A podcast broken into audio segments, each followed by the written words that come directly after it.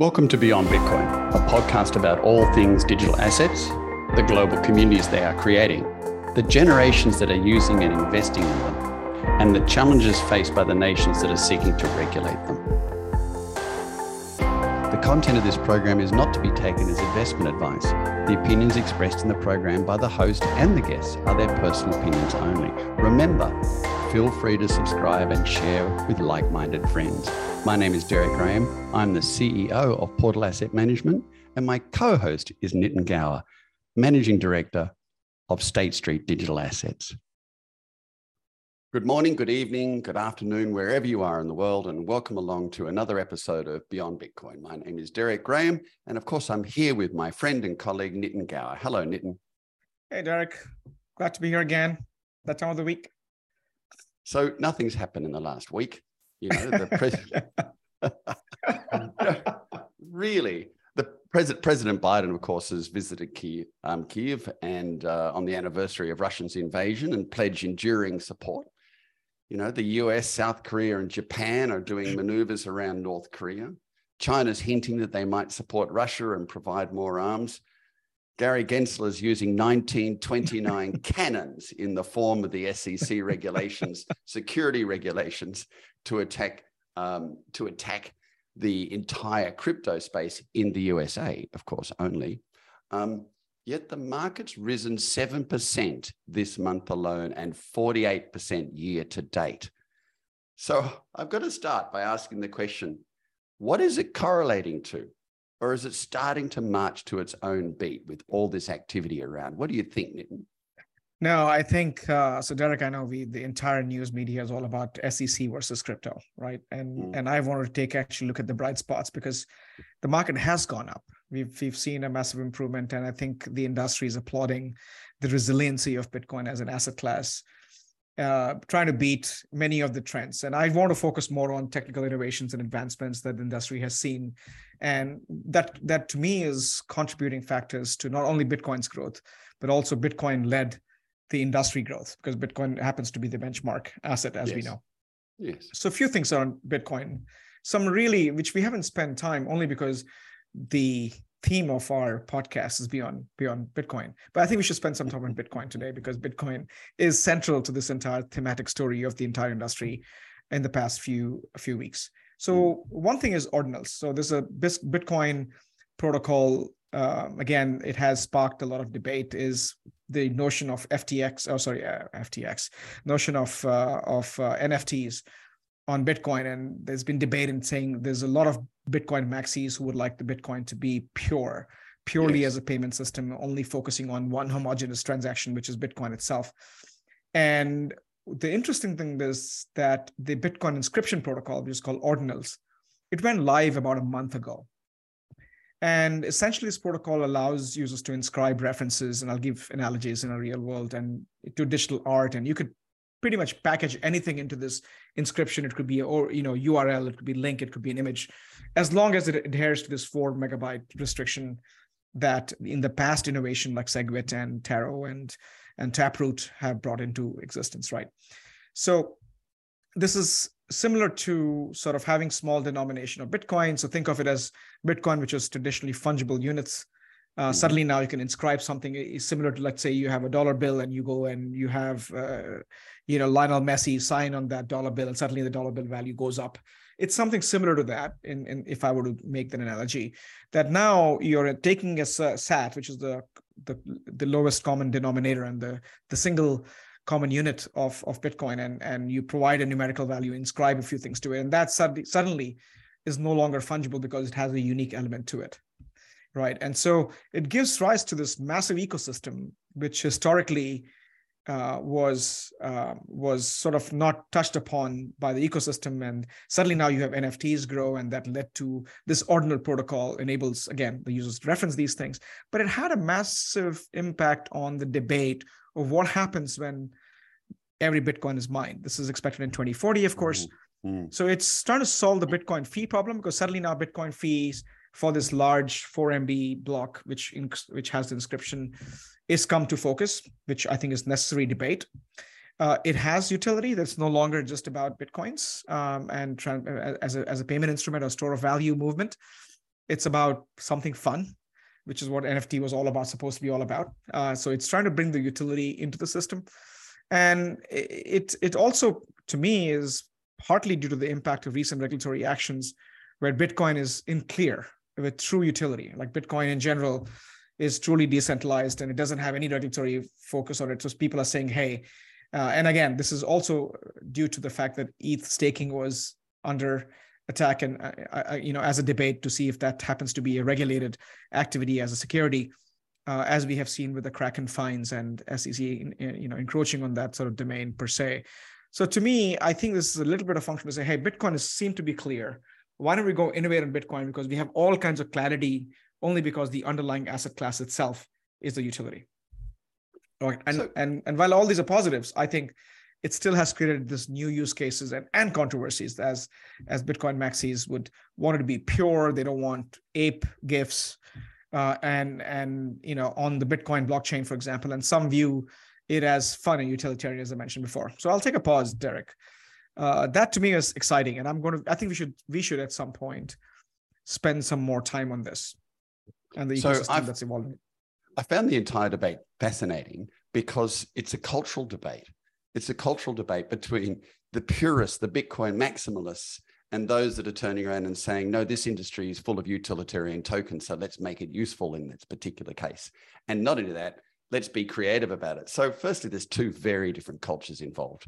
Um, the next thing I wonder, I mean, essentially, it's the minimum size Bitcoin that's capable of being transacted, and it's inscribed with a, a non fungible token, making that piece of Bitcoin no longer fungible. Is that correct? Correct. So it's like you. Uh, uh, let me take example of the the dollar, which is signed by Lionel Messi. I can still spend it. I can go to the store and spend it, and people will accept right. that as a dollar. Yep. Chances are I will not, and chances are the person who's accepting it will probably get more of its value if if Lionel Messi's signature is is of value to the world, and they will cherish it. They will take that whole thing and they will resell it. And so it's similar to that, where sats or the lowest denominator or lowest, you know, the, the lowest unit in Bitcoin, you can still use it as Satoshi and use it for payments. But if it's an NFT, it's it's akin to inscribing a serial number to a dollar bill, uh, which makes it unique at some point. And so that non-fungibility is due to encryption, but SAT still holds its value uh, from from that perspective. And more importantly, I think that believe it or not, after almost a month, the NFT activity is a thousand percent up. Yes. On Bitcoin network. And yes. And then you have ecosystem like Stacks. And I've known Muneeb and his work for all, almost over eight, nine years. He's he's the guy behind Stacks. And the likes of layer two networks, like Lightning networks, and newer sort of uh, wallets that are emerging, trying to solve to me it's it's it's like giving it another life altogether and mm. generating an excitement uh, of the longest standing digital asset in that ecosystem i think it's fantastic i think so too it's extraordinary i mean essentially you're taking um, if you use the analogy around gold you're taking gold as a serious um, store of wealth and then you're taking these tiny little things off gold and you're in you're virtually laser inscribing them with nfts yeah. and creating art out of them. Um, uh, so I'm I'm certainly on the side that I think it creates something beautiful in the whole process. But there's more happening out there at the moment, and uh, yeah, and yeah. So so let's look at Solana, which I, t- I thought was dead after FTX blowout, yes. um, which was interesting. I figured FTX was the single sort of uh, you know entity that was sort of propping up this layer one protocol.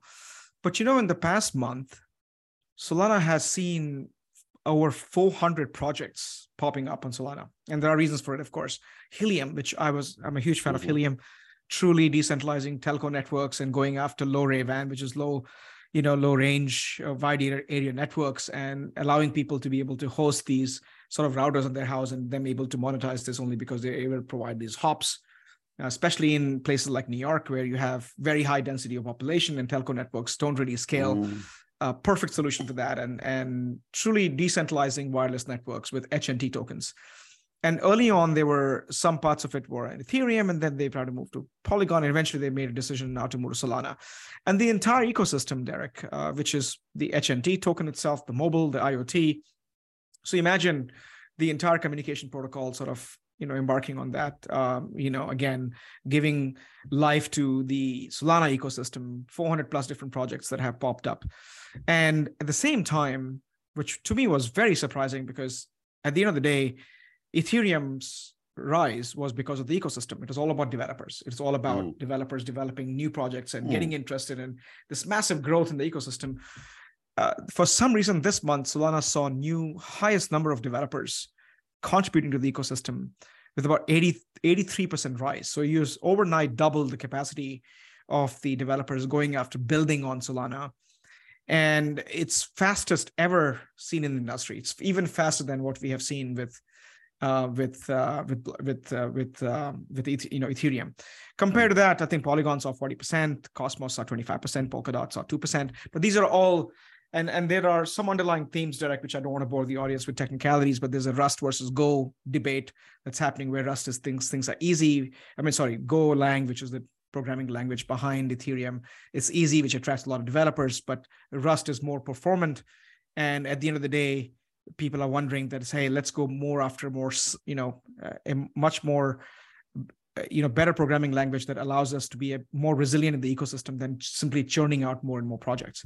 Yes. And that is an interesting trend derek because if the tides were to turn by next year uh, ethereum which is now housing about 90 plus percent of defi ecosystem if that shifts to solana you can imagine the entire economic output of solana itself. And that is a significant and i'm going to watch this closely of course a significant shift in economics of layer one protocols. And I'm not, you know, uh, one, I'm super surprised that Solana, despite all the failures at FTX, this it's it's you know, at the end of the day, I think good technology wins, and I'm going to keep a close eye on that. So it's intriguing that um, how immersed people get into the moment. If we were talking about this late November last year, um, post the FTX crash, knowing that FTX has a very substantial holding in Solana um, through Alameda, by if I recall correctly, um, the market looked at it and said the, the entire crypto market is collapsing. And FTX has this massive overhang in Solana. We're selling it down.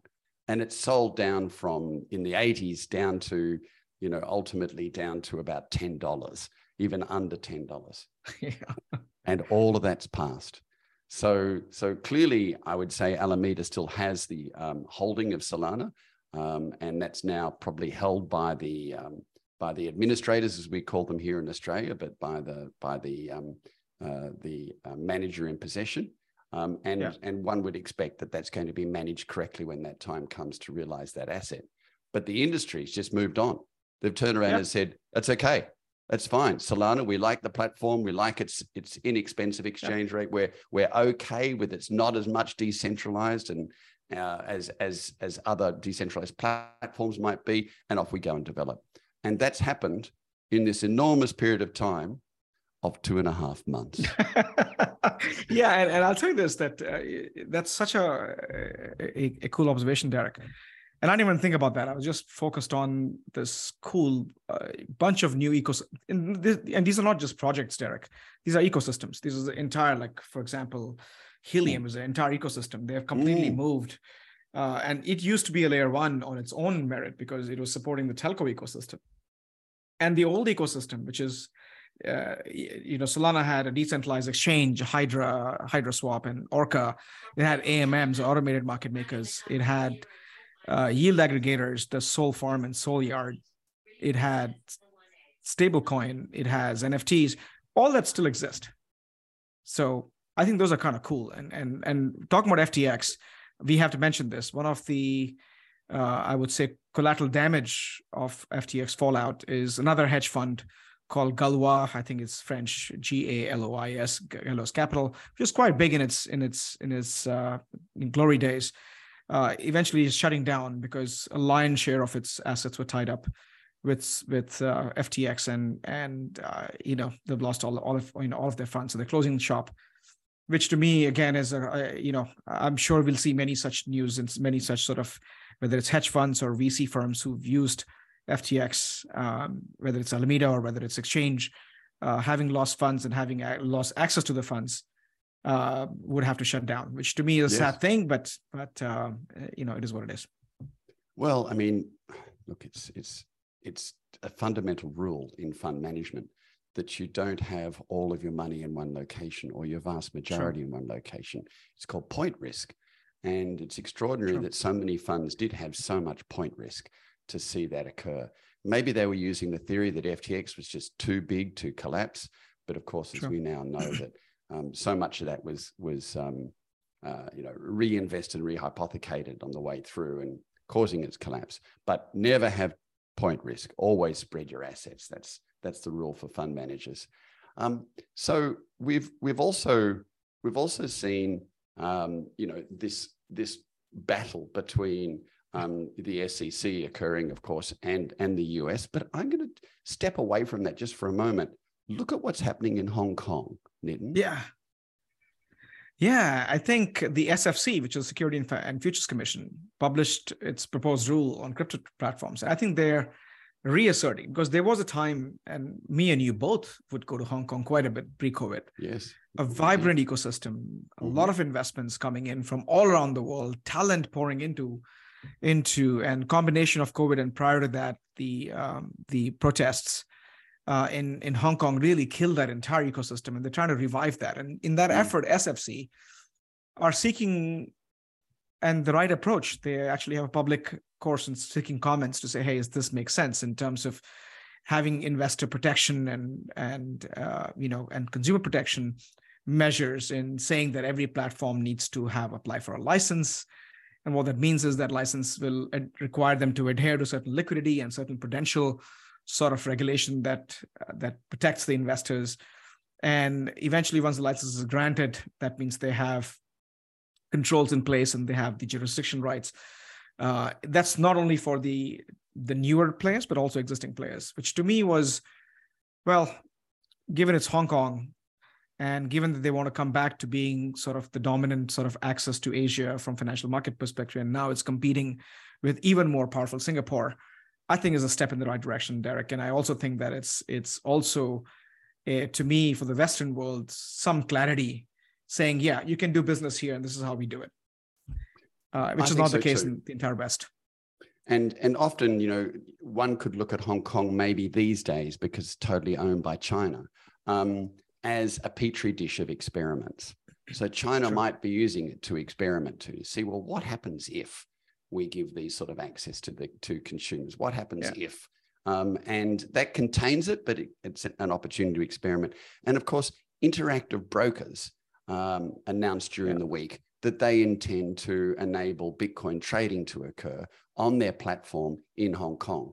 Well, they're absolutely enormous. They're mainstream and they're on all the broker screens. And right. so, that being the case, that's another on ramp into the space. What I'm getting the sense of here, Nitin, is that what we're going to see going forward is, I think, a threatened America an America that's worried about its reserve system, an America that's worried about its banking and, and financial system, um, backing up and trying to protect itself, and a two um, speed global economy occurring in crypto assets. And that is the likes of you know South Korea and Hong Kong, Singapore, Europe, UK, many other financial powerhouses turning around and going, no, we're embracing this. We think this is extraordinary. We'll get yeah. efficiencies out of this, speed out of this, performance out of this. Because you have to remember, you look at the top 20 users of crypto currently, and Vietnam's number one, India's number two. I think Ukraine is number three or four. The US hits at number five. Um, and then after that, it keeps going. And they're developing nations that need to utilize the technology. So, so we that in Australia, particularly, we're not even in the top 20. Um, we sit here with a banking system and infrastructure that works, and we keep yeah. pontificating about what should be and shouldn't be from a banking system that works. Yes, it's not efficient. Yes, it's well, somewhat controlled and corrupt in certain areas. And I don't mean that from a conspiracy point of view. I'm just saying that there's a lot of self-benefiting going on. Um, and and yet there's countries like Vietnam that aren't concerned about this at all. It's like, get on with it. We need to create tokens. We need to create ways of doing business. We want to do business on an international platform. We want to transfer our funds instantaneously across the world. And we don't want a country to determine whether we're allowed to or not allowed to. Um, so I think we sort of need to give ourselves a shake and see that if this is going to happen in the US, that it's highly likely to cause a two speed global economy in crypto assets. And I would argue that the speed outside the US is going to develop really quickly. What do you think, Nitin? yeah, no, I, I couldn't agree more. I think there's not just the crypto movement, also. I think if you look at uh, the various camps, and now it's BRICS, Brazil, India, Brazil, India, China, South Africa, and Russia. They are looking into again. This goes back to commodities markets and everything else. So I think there's a lot of geopolitical forces in, in motion. But but looking into US, so let's look at SEC versus the crypto industry. This is this is Ooh. Papa Gensler uh, and and the things that had transpired in the last few weeks. Uh, first thing was, which some of them are significant changes to the industry in general. So of course, SEC versus sort of staking, which is Kraken, you know, uh, which offered a product. So I don't think it's attack on staking itself, as long as staking is decentralized, but the way the product was structured, it met all the requirements of the again 1939 uh, sort of act in terms of or how we test described as security. It met those, so it is not exactly you know uh, out of the ordinary but i think to the industry it's it felt like that were its attack on on staking itself. But yes there's still unknowns which means that at some point staking is an organized activity and there may be a central player. And so when you have this notion of common enterprise and if there's a central player trying to organize these they will have a notion of profit because that's how the business works and that's how people are trying to do these things.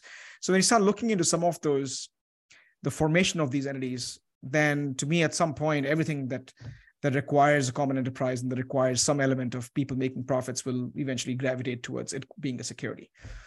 But more importantly i think is you know um, again sec uh, they they sued paxos for violation of investor protection laws especially for busd so it's not attack on all stable coins but what's interesting about this week was that FSB, which is financial stability board international organization of this G20 bankers and central bankers, mm-hmm. um, hinted on that that that many existing stable coins one meets its final recommendation for global, you know, as a stable coin as a stable sort of currency per se, and uh, it may impact on the financial stability of the globe.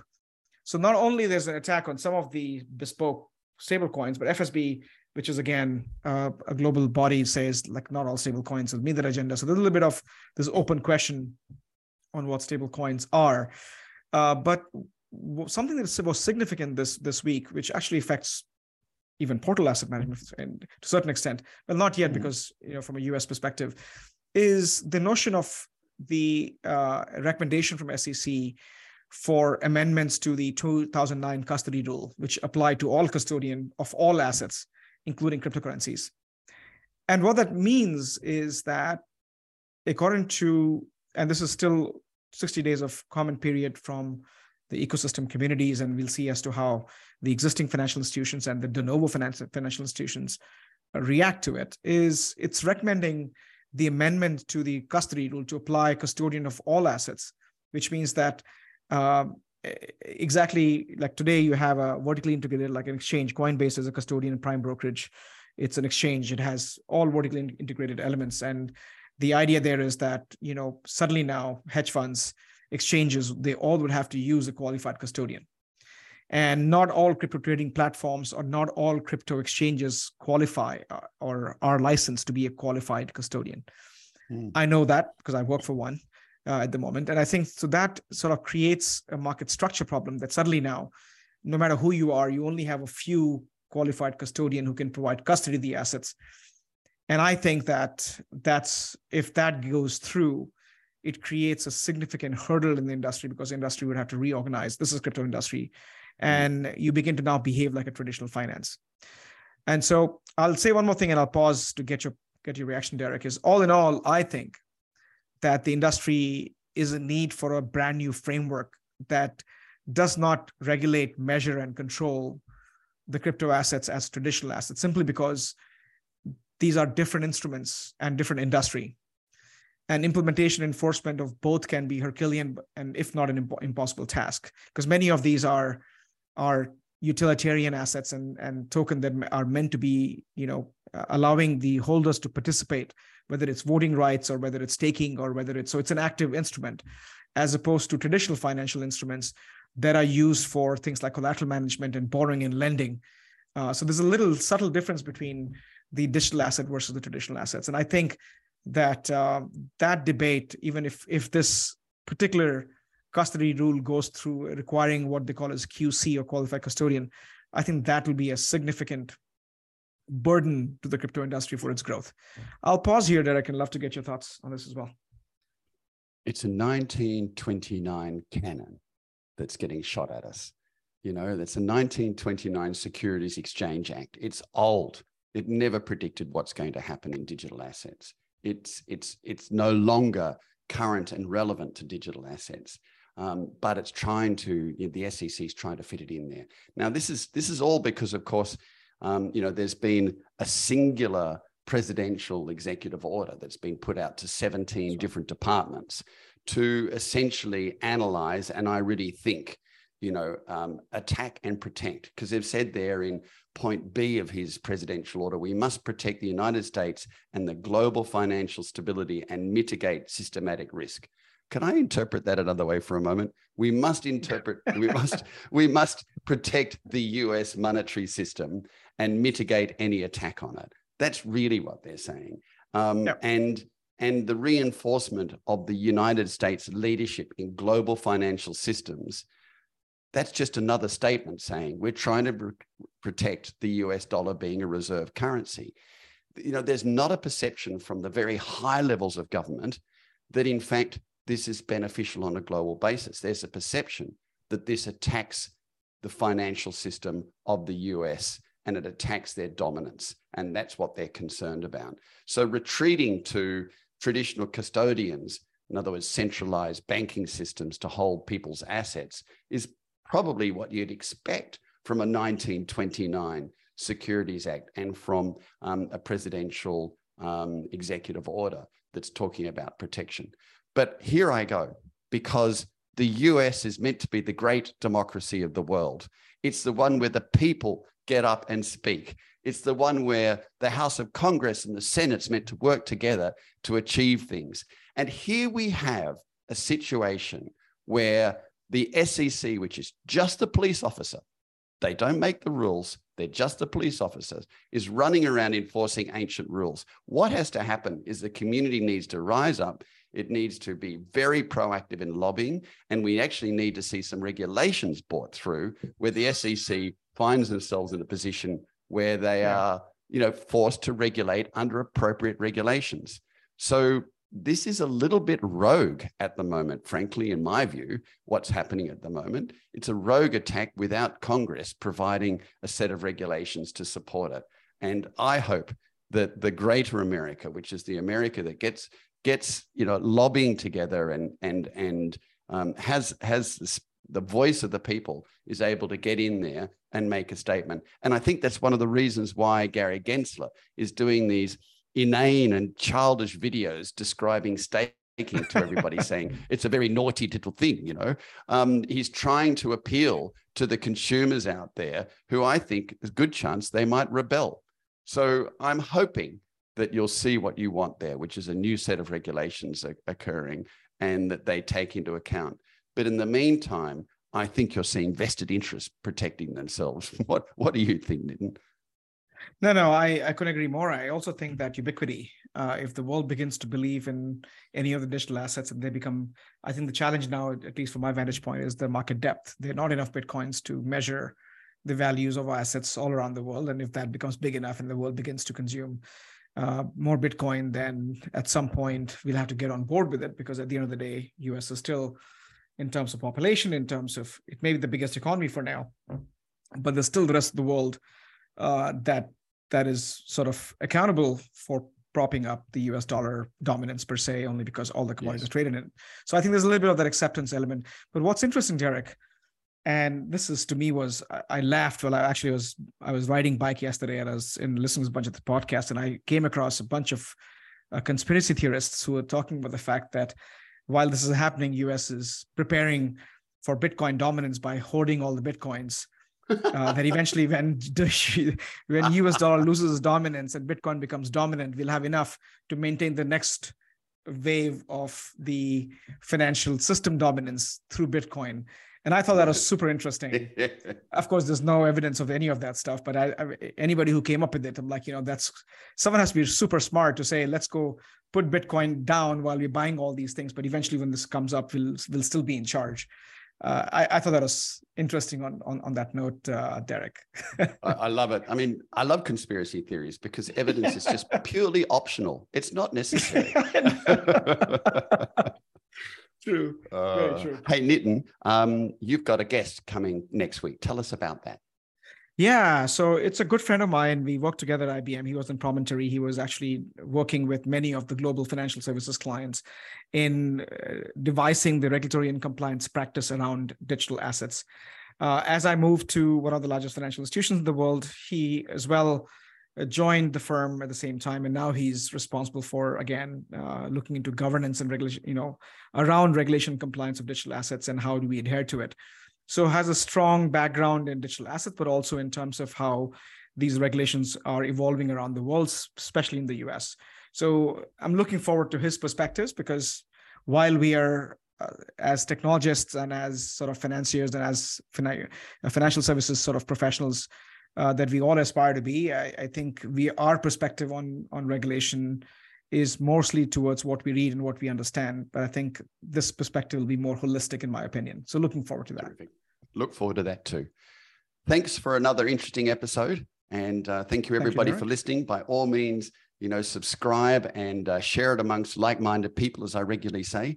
And we'll keep you up to date with the broader picture um, of what's happening in the crypto industry and the community, and also sometimes in the a deeper down dive into some of the more interesting tokens and communities that are occurring. Look forward to seeing everyone next week. Bye for now, and bye for now, Nitin. Take care, Derek. See you next week. We hope you enjoyed our weekly conversation. If you have any questions, comments, or suggested topics, please contact Nitin Gaur or myself on the emails displayed here or via our LinkedIn profiles. Feel free to subscribe and share with like minded friends. Stay well, inquisitive, and engaged. See you next week.